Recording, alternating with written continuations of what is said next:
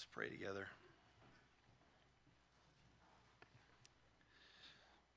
Father, teach us to number our days that we might present to you a heart of wisdom. Keep us ever mindful that you told us from the beginning, through many tribulations, we must enter the kingdom of God. Help us not to be so seized with astonishment when we find that to be true, but help us to look to you and to find your help and to find that you're with us when we walk through the valley of the shadow of death. Father, open up our eyes so that we might behold wonderful things from your law. Incline our hearts to your testimonies and not to dishonest gain. And establish your word to your servants as that which produces reverence for thee. We ask you to do it in Jesus' name. Amen. As we gather here this morning, we find this cursed world again seems to have turned in upon itself. There are wars and there are rumors of war. We've been watching the scenes from Ukraine this week as the invaders have marched in and Ukrainian women and children flee, bidding farewell to fathers and sons and brothers. Some of those goodbyes will be the last they see that father or husband or son. I watched a video this week of a young family, a father and a mother, and it looked like a, a little girl who couldn't have been more than seven or eight years old. And they were at the bus station, and the mother and the daughter were about to get on the bus to flee the city that was being invaded, and the father was staying behind but to fight because all the men are staying behind to do that. And they all embraced one another, and as they were about to get on, the father picked up this little girl in his arms like a man who may never see his little girl again. And he weeps, and she weeps. And as the bus finishes loading, he puts his hand on the window where his little girl sits, and he weeps as bitterly and as finally as I've ever seen anyone weep. There's a grieving across the world this morning, and there's a grieving in our own congregation. Yesterday morning, about 6:30 a.m., our little sister Rena Abbott finished her race. All of us, including her parents, feel like that that race was too short. And we know that it was actually a really hard race at, at the end for her. We praise the Lord that He saved her and that we got to see her baptized right here just months ago. And we praise the Lord that she is with the Lord, uh, no longer suffering. And we're all going to come together again on Friday and we're going to remember Rena and we're going to remember the resurrection. This morning though, I don't know how you're feeling, but I feel like Romans 8:22. The whole creation groans and suffers the pains of childbirth together until now. And we feel that acutely sometimes, don't we? All people suffer, but not all of us suffer in the same way. Not everyone sees God's hand in their suffering. Even among those who do acknowledge it, not all people can accept it. For some people, suffering becomes the testing that refines and shapes them into the image of Jesus. And for other people, suffering gives way to bitterness and to resentment and even to hatred towards God. it becomes the once and for all moment that they turn away from the Lord forever.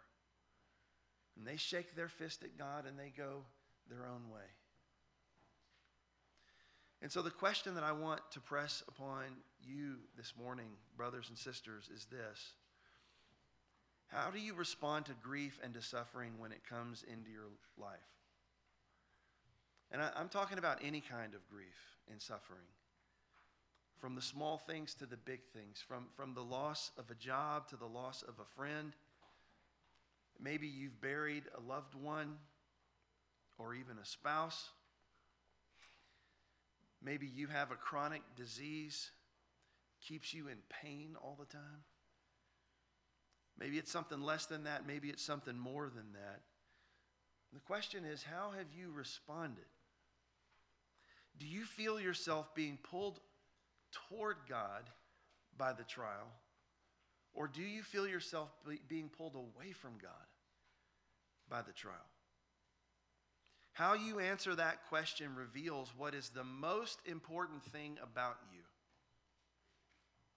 Faithfulness to Jesus is proven not so much by how you handle prosperity and health, but how you endure suffering. That's where it's proven. I want you to open up your Bibles to Job chapter 1. If you know Job, you know that this story is not for the faint of heart. If ever there was a man who suffered, it was Job. And this book that bears his name absolutely is devastating to read. The majority of the book is comprised of these conversation, conversations between Job and his foolish friends. But the first two chapters tell us what happened to Job and why. And that's where I want us to focus our attention this morning on those first two chapters. And I want us to focus on three questions as we move through the text together. And I'm going to tell you what those questions are. Is God enough when the devil threatens? Is God enough when you grieve? Is God enough when your health fails? So, that first question is God enough when the devil threatens? Everybody, look at verse 1. There was a man in the land of Uz whose name was Job, and that man was blameless, upright, fearing God, and turning away from evil. Job is a little bit of a mysterious figure for us in Scripture. He's mentioned only one other time in the Bible besides here in this book, and it's in Ezekiel 14, where God identifies Job as a righteous man. But from the rest of Scripture, we don't know much about him. We know from this book that he's from the land of Uz, which we think is somewhere east of Jerusalem across the Jordan. But when you read the book of Job, um, it, it's it's interesting to see that there doesn't seem to be a Mosaic law yet. So that hasn't happened. Um, you see Job offering sacrifices for his family. And so the situation reads something similar to the time maybe of the patriarchs before the giving of the law. Maybe Job was living sometime around the time, the time of Abraham, maybe even before the Abrahamic covenant when God began to focus his dealings upon Abraham and his descendants. In any case, what's important about Job is not where he's from or what he does, but the fact that the text says in verse 1 that he's blameless and upright, and a man who fears God and turns away from evil. In fact, the King James Version says that he was perfect. But don't let any of that language mislead you. The text is not saying that Job lived a sinless life. Certainly he didn't. We know later in the book that Job himself makes it clear that he's a sinner. What does it mean then that he was blameless, upright, fearing God? What it means is that his public deeds and reputation were such that there was no observable sin to speak of in his life. He's blameless in the sense that he's known as an honest man. He's faithful to his marriage. He's good to his servants. He's generous to the poor. He doesn't worship idols. Later in this book, in chapter 31, he denies wrongdoing on all of those accounts. But we could also say that his blamelessness is reflected, in one sense, in his enormous wealth. In, in proverbial terms, that was a, a sign, that kind of blessing was a sign of blamelessness. Look at verse 2. And seven sons and three daughters were born to him. His possessions also were 7,000 sheep, 3,000 camels, 500 yoke of oxen, 500 female donkeys, and, and very many servants. And that man was the greatest of all the men of the East. Now, in those days, a man's wealth wasn't measured in dollars and cents, but in children and in livestock and in land. So it's clear that Job was a very rich man. By proverbial standards, the blessing of God appeared to be upon him. Think of Proverbs 10:22. It's the blessing of the Lord that makes rich, and he adds no sorrow to it. But notice also the pi- not just the piety of Job, but also his love for his family. Look at verse 4. And his sons used to go and hold a feast in the house of each one on his day. And they would send and invite their three sisters to eat and drink with them. And it came about when the days of feasting had completed their cycle that Job would send and consecrate them, rising up early in the morning and offering burnt offerings according to the number of them all. For Job said, Perhaps my sons have sinned and cursed God in their hearts. Thus Job did continually.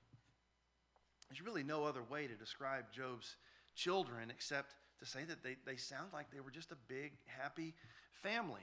You've got these grown children who love each other enough that they are coming together regularly for feasting and for fellowship.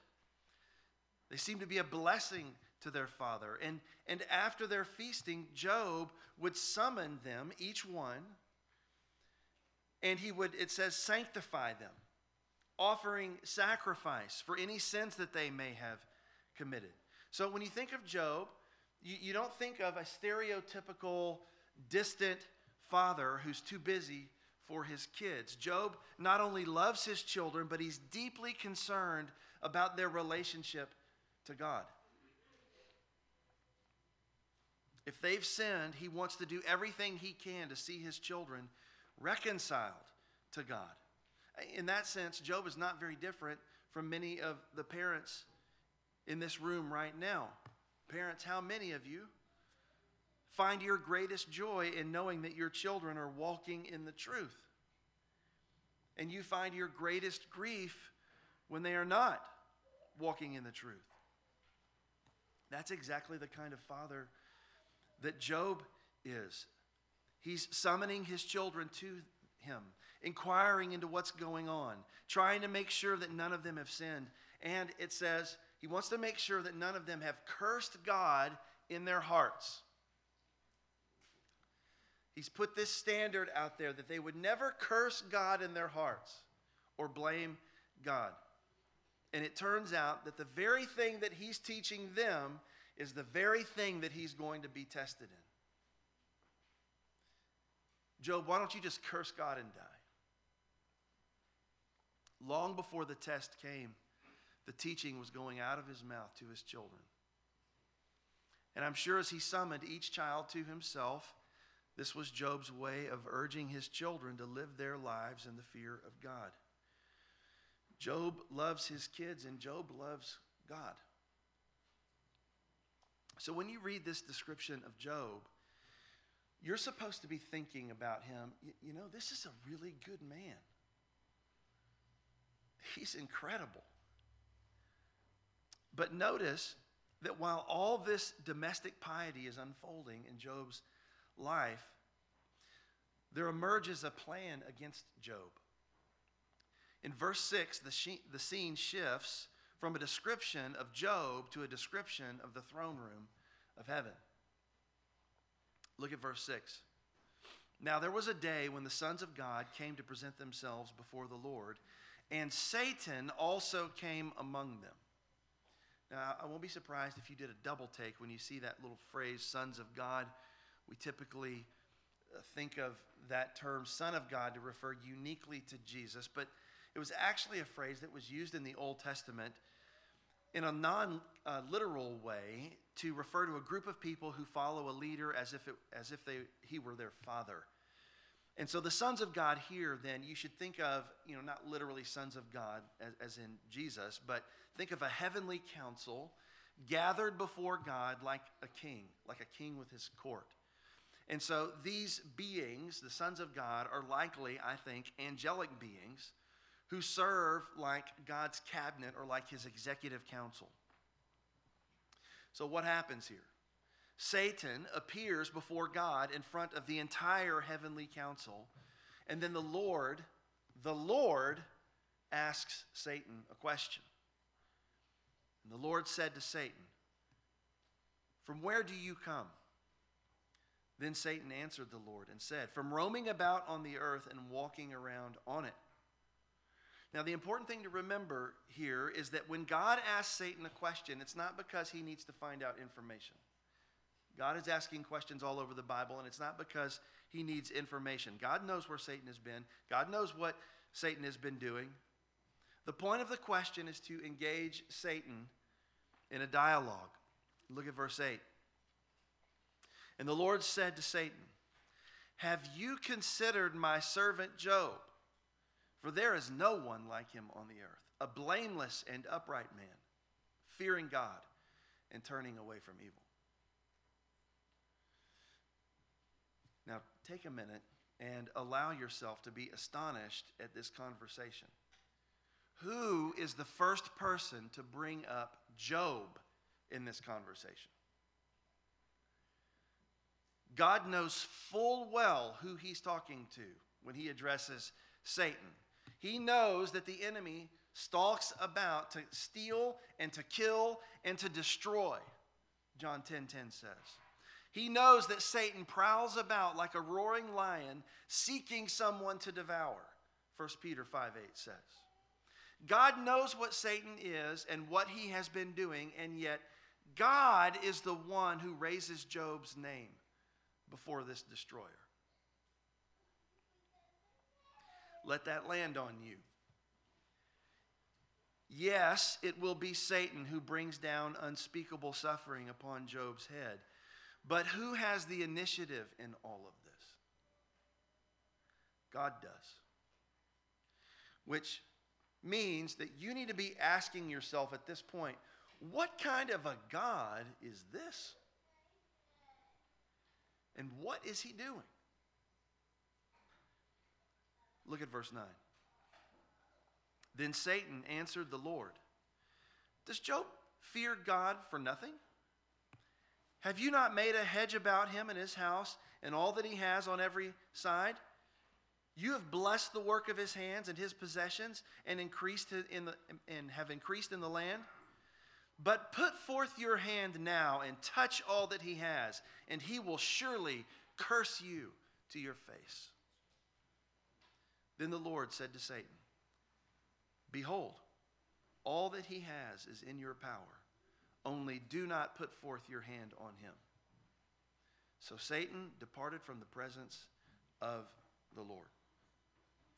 Satan, in essence, says to God, You think Job is following you, honoring you because he loves you? That's not what's going on here. He's only following you because of his stuff. Look at all his wealth. Look at all of his children. Take away all of that, and you will find out who Job really is.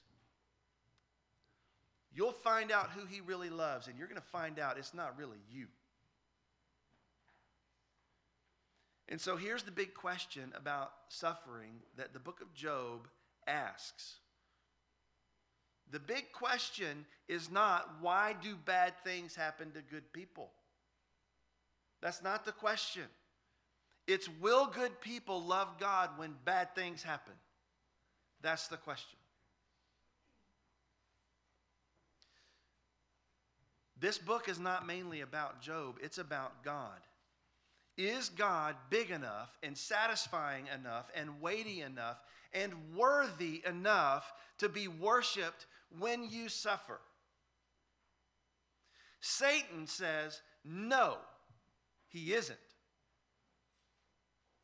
And the question for Job and the question for you, the question of your life is will you agree with Satan or will you agree with God? God is about to begin separating Job from all of his blessings. And that separation is going to come at great cost and with great tears and grieving for Job. And the question before Job is the same question that's before you and me Is God enough for me? Can you love God only when your life is at ease, or can you also love God when He takes your ease and your stuff away?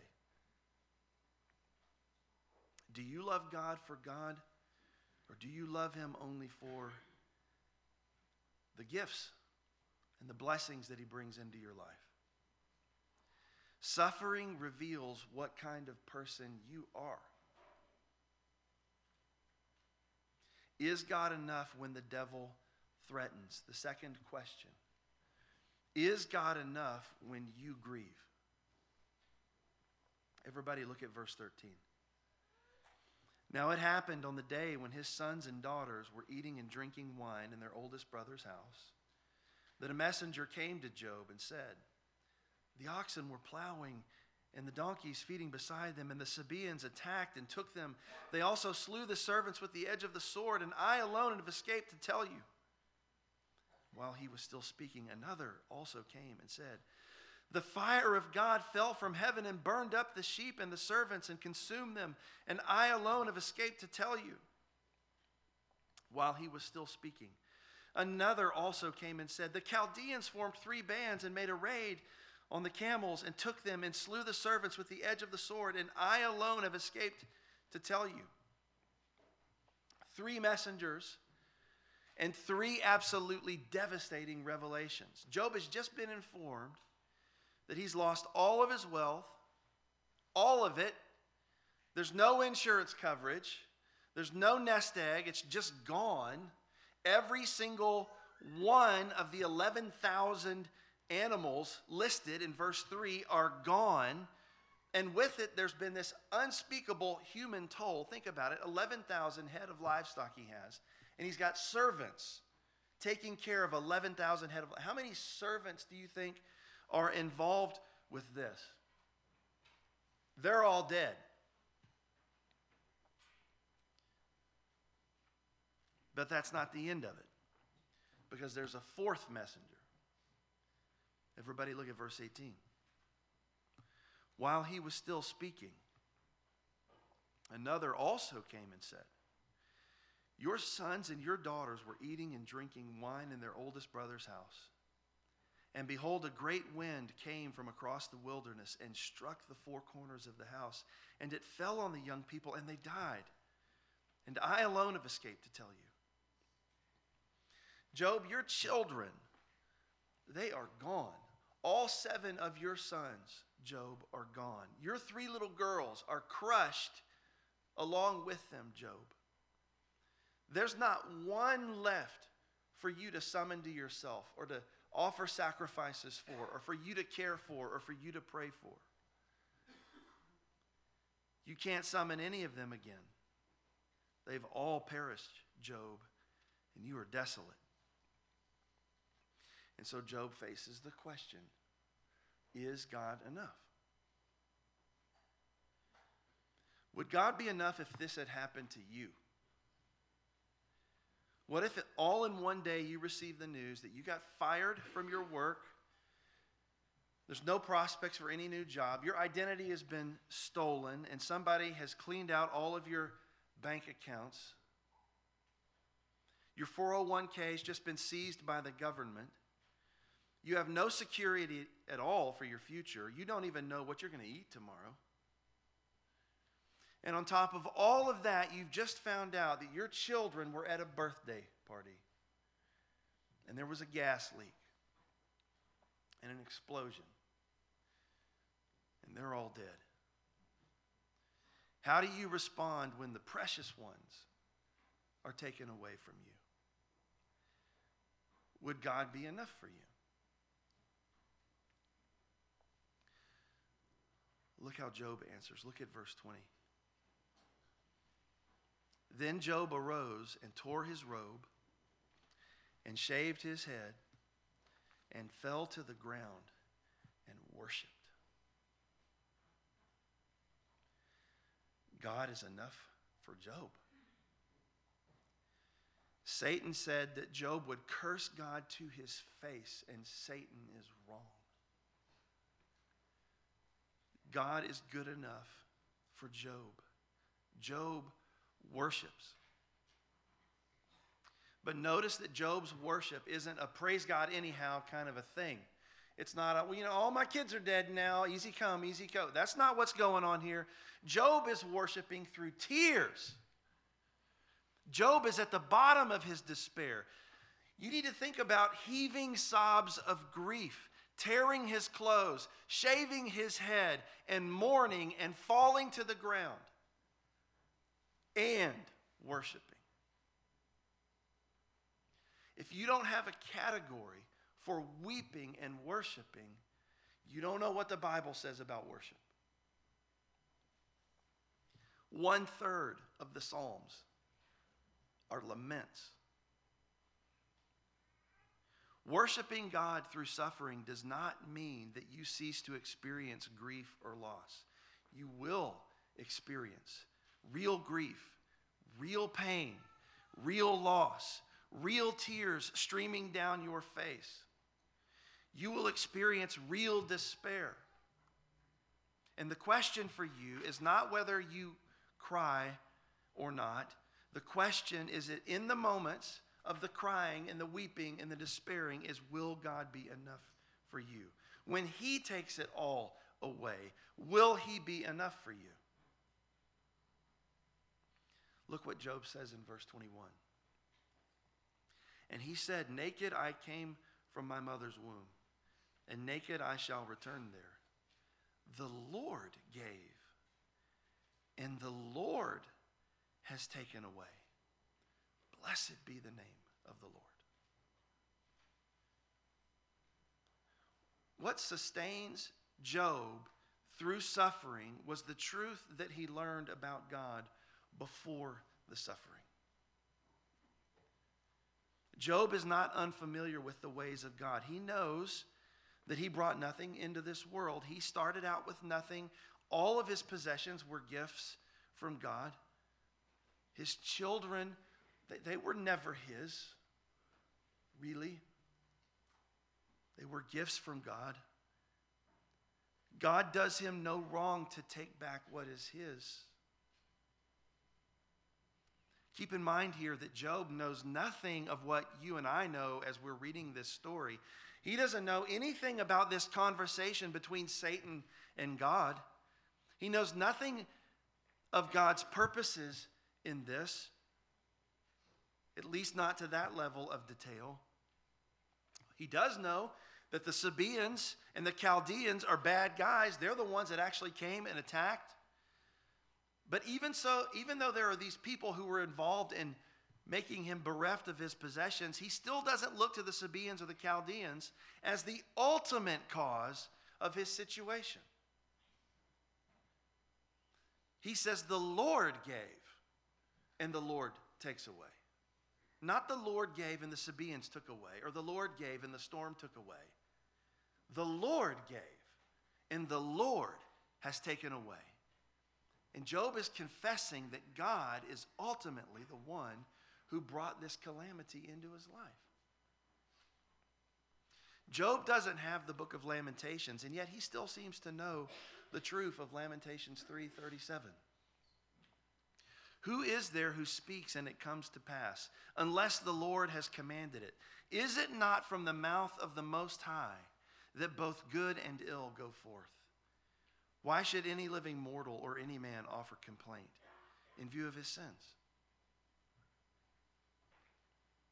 Job seems to know this already, and it's not even written. And so look what it says in verse 22. Through all of this, Job did not sin, nor did he blame God. Some of your translations say, nor did he charge God with wrongdoing. Job did not sin in what he spoke. He says that the Lord gives and the Lord takes away, and there was no sin in that, which means that statement was correct. When he said that the Lord took away from him all of his wealth, all of his children, he was right.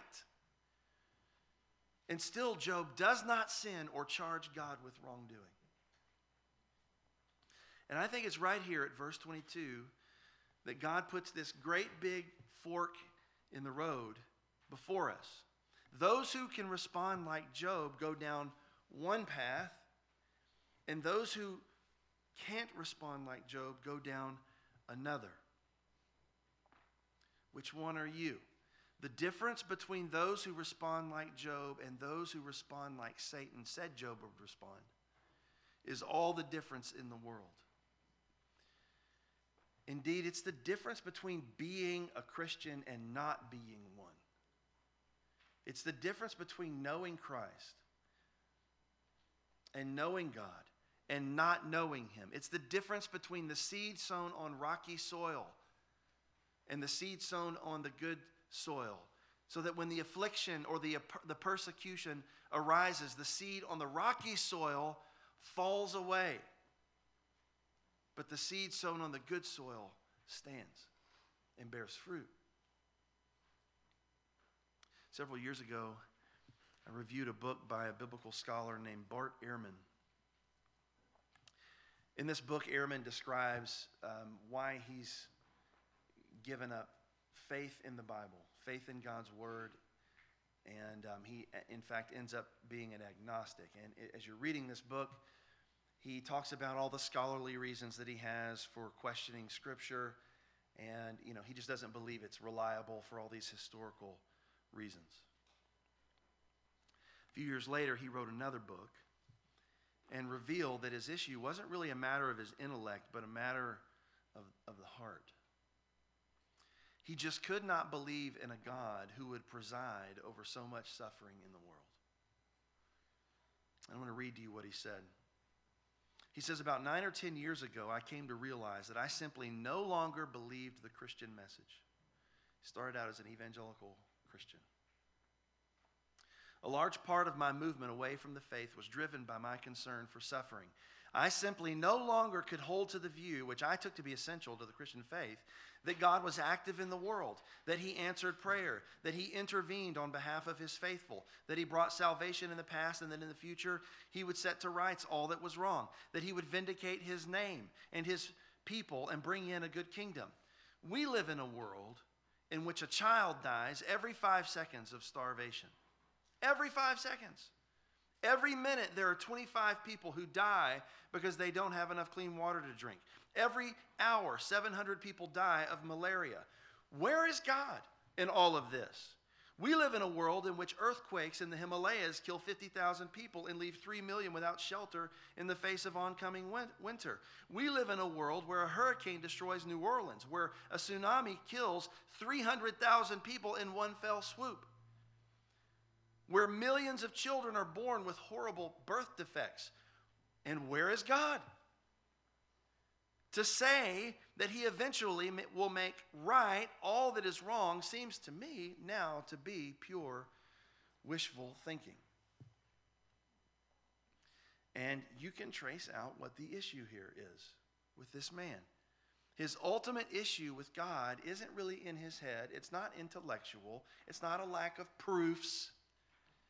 His real issue is in his heart. He saw that the Lord gives and the Lord takes away, and he says, Cursed be the name of the Lord. He sees the God of the Bible and he doesn't like what he sees. The crushing weight of human suffering was just too much to reconcile with the idea of a good God. How many of you have ever been tempted to respond to the hard things in your life in the same way as this man did. You look at the calamity and the grief that God brings into your life, and you're tempted to no longer worship a God who would preside over so much pain. You just kind of want to check out at this point. This book, Job, all of Scripture really, is written to show you that God is enough. This world is broken because it's under a curse because of sin. A sin committed by our father Adam, and a sin that is in us and that we have approved of. This world is broken because of that. And God is going to make it unbroken. And in the meantime, He's calling people to Himself to show them mercy. God is a good God. It's us that are bad, it's not Him. God is bigger and weightier than any burden you could possibly bear. Because God promises that no matter how hard things are right now, He will make all things new in the end for those who know Him and love Him. Psalm 34 17, the righteous cry, and the Lord hears and delivers them out of all their troubles. The Lord is near to the brokenhearted and saves those who are crushed in spirit. Many are the afflictions of the righteous but the Lord delivers him out of them all. He keeps all his bones, not one of them is broken. Evil shall slay the wicked, and those who hate the righteous will be condemned. The Lord redeems the soul of his servants, and none of those who take refuge in him will be condemned. The Lord hasn't forsaken you or left you when you suffer. He knows right where you are. Jesus told us that it would be this way. The purpose of suffering is to get you to pray Psalm 34 and to mean it. It's to bring you to a point that you will stop relying on yourself, your own strength, your own resources, your own abilities. When you feel healthy and when you're in a season of peace and tranquility in your life, it's easy to rely on yourself and to forget about God. But suffering changes all of that. Suffering is the condition in which God rattles your cage and shouts, No, you need to have me. You need me more than you need anything else. You need me. And I will take away every other thing that you're trusting in until you trust in me. So the point is to remove your confidence from yourself and to place it all in God. We are barely aware of how little we trust in the Lord until He forces the issue with suffering. And it's in the midst of it that God shows Himself strong and ready to care for us and, and to walk through the valley of the shadow of death with us. Is God enough when the devil threatens? Yes, He is. Is God enough when you grieve? Yes, He is.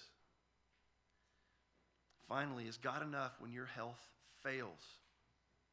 Everybody look at chapter 2, verse 1. Again, there was a day when the sons of God came to present themselves before the Lord. And Satan also came among them to present himself before the Lord. And the Lord said to Satan, Where have you come from? Then Satan answered the Lord and said, From roaming about on the earth and walking around on it. And the Lord said to Satan, have you considered my servant Job? For there's no one like him on the earth, a blameless and upright man, fearing God and turning away from evil. And he still holds fast his integrity, although you incited me against him to ruin him without cause. And Satan answered the Lord and said, Skin for skin. Yes, all that a man has he will give for his life. However, put forth your hand now and touch his bone and his flesh, and he will curse you to your face. So the Lord said to Satan, Behold, he's in your power. Only spare his life. Notice two things about this exchange. First, Satan is renewing the challenge. He thinks his theory is correct still. He still thinks he can prove that God isn't enough for Job.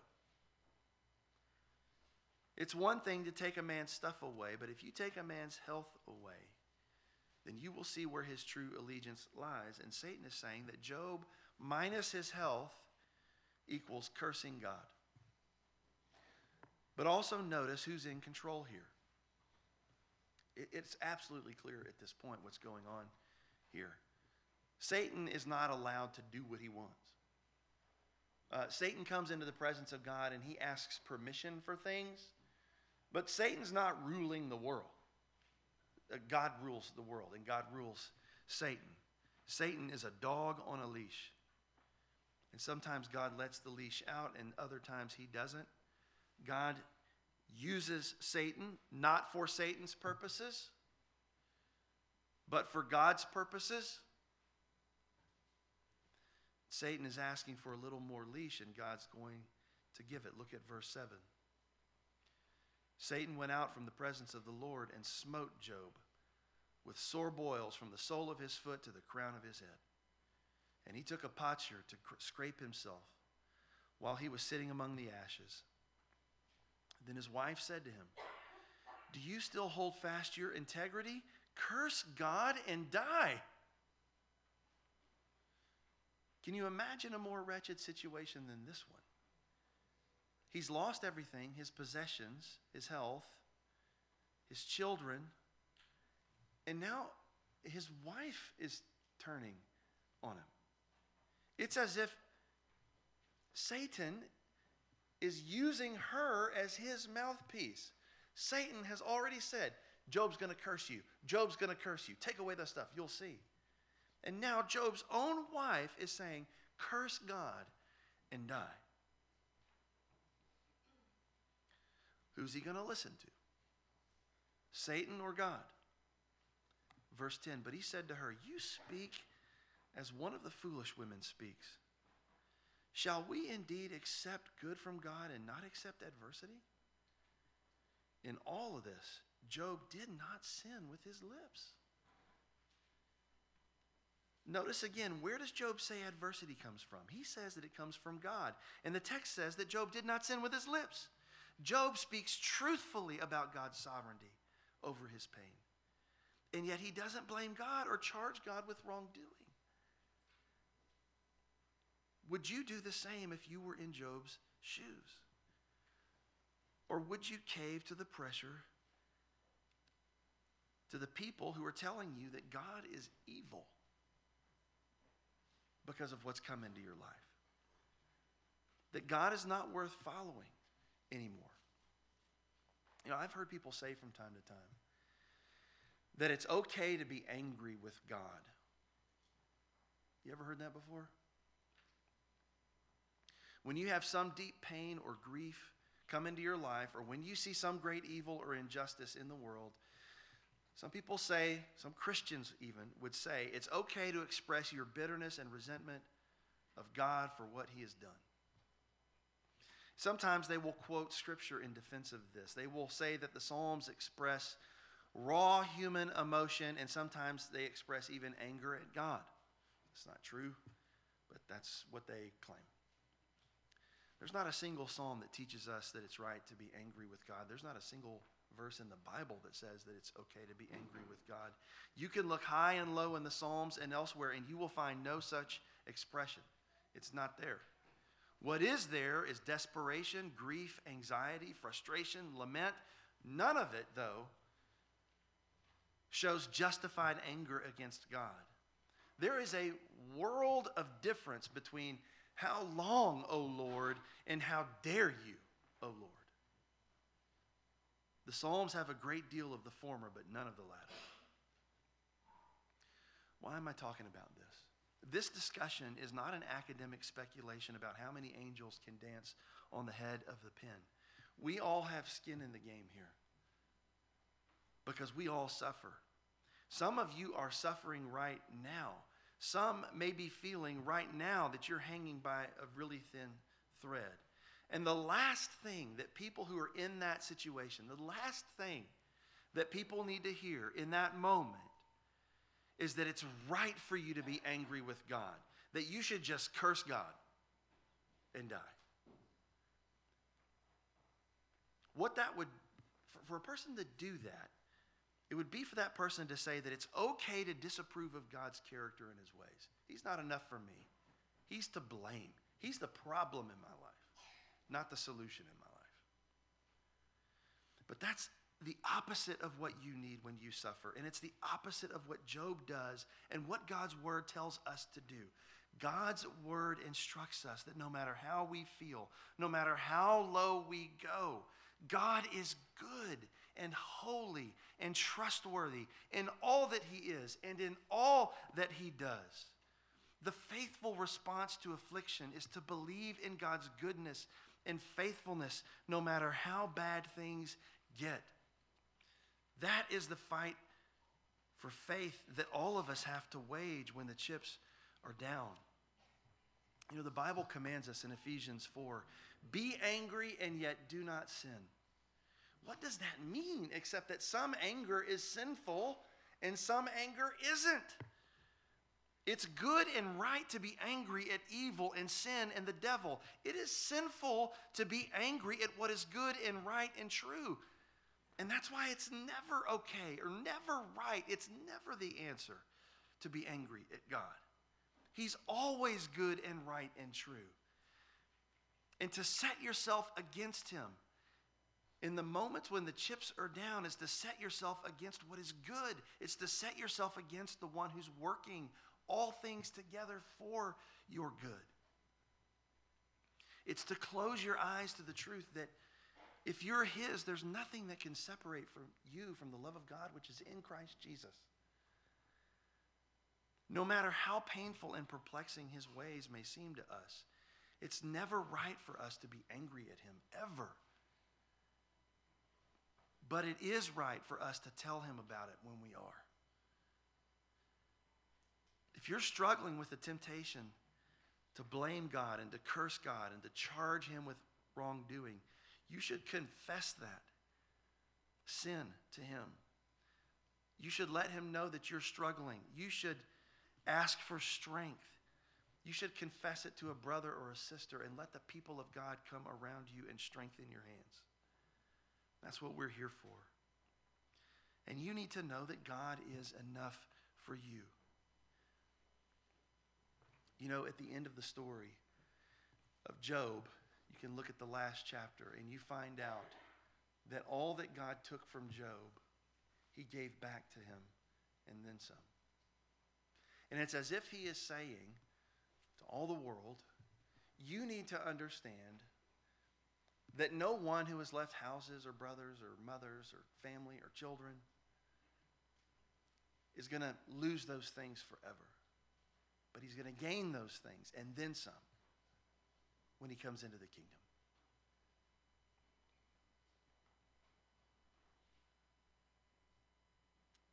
The Bible says in Romans 8:18, "For I consider that the sufferings of this present time are not worthy to be compared with the glory that's to be revealed in us." Whatever it is we're going through now, it's not you can't even compare it to what he's going to bring to us in the future. To what it's going to be in the new heavens and the new earth. To the restored relationships with loved ones that we've been bereft of for many years it's not going to be worthy to be compared to the glory that's to be revealed in us. Is God good enough when the devil threatens? Yes, he is. Is he good enough when you grieve? Yes, he is. Is he good enough when your health fails? Yes, he is. If you don't know this God, you need to know him. The Bible says that you are a sinner and the Bible says that you are justly under condemnation because of your sin. God doesn't owe you good things, He owes you judgment. That's what the Bible says. But the Bible also says that God demonstrates His own love towards us in that while we were yet sinners, Christ died for us. Even when you were weak and unworthy and shaking your fist at God, God was ex- executing a plan for your salvation. He sent his own son to die the death that you deserved, and he raised him up to eternal life so that you could have eternal life. And you can't earn this. You don't deserve this. You will never deserve this. It's all earned for you by Christ. All you can do is receive it by faith. And if you will turn from your sin and receive Christ by faith, the Bible says you will be saved. And the Bible says that your eyes will be opened to know that God is enough for you. I want to close by reading, you the words of a hymn. You may know it. God moves in a mysterious way, his wonders to perform. He plants his footsteps in the sea and rides upon the storm. Deep in unfathomable minds of never failing skill, he treasures up his bright designs and works his sovereign will. Ye fearful saints, fresh courage take. The clouds you so much dread are big with mercy and shall break in blessings on your head. Judge not the Lord by feeble sense, but trust him for his grace. Behind a, a frowning providence, he hides a smiling face. His purposes will ripen fast, unfolding every hour. The bud may have a bitter taste, but sweet will be the flower. Blind unbelief is sure to err and scan his work in vain. God is his own interpreter, and he will make it plain. Father, I pray that in the meantime, before you make all things new and before you make everything plain to us, I pray that we would find you to be sweet and good and holy and enough for us. Pray for sufferers in our congregation that they would find you to be enough for them. That they wouldn't listen to the skeptics who are telling them to curse God and die. But they would listen to the voice of the Spirit, of the Son of God interceding for them. That they would hear Jesus saying to Peter, Simon, Simon, the devil has asked to sift you as wheat. But I've prayed for you that your faith may not fail. Father, may the sufferers hear that today and know this to be true. Draw near to them through your Spirit. Help them to turn their faces to their God who loves them and who cares for them. Lord, protect us by the power of God and the Holy Spirit. Keep us all the way until the end.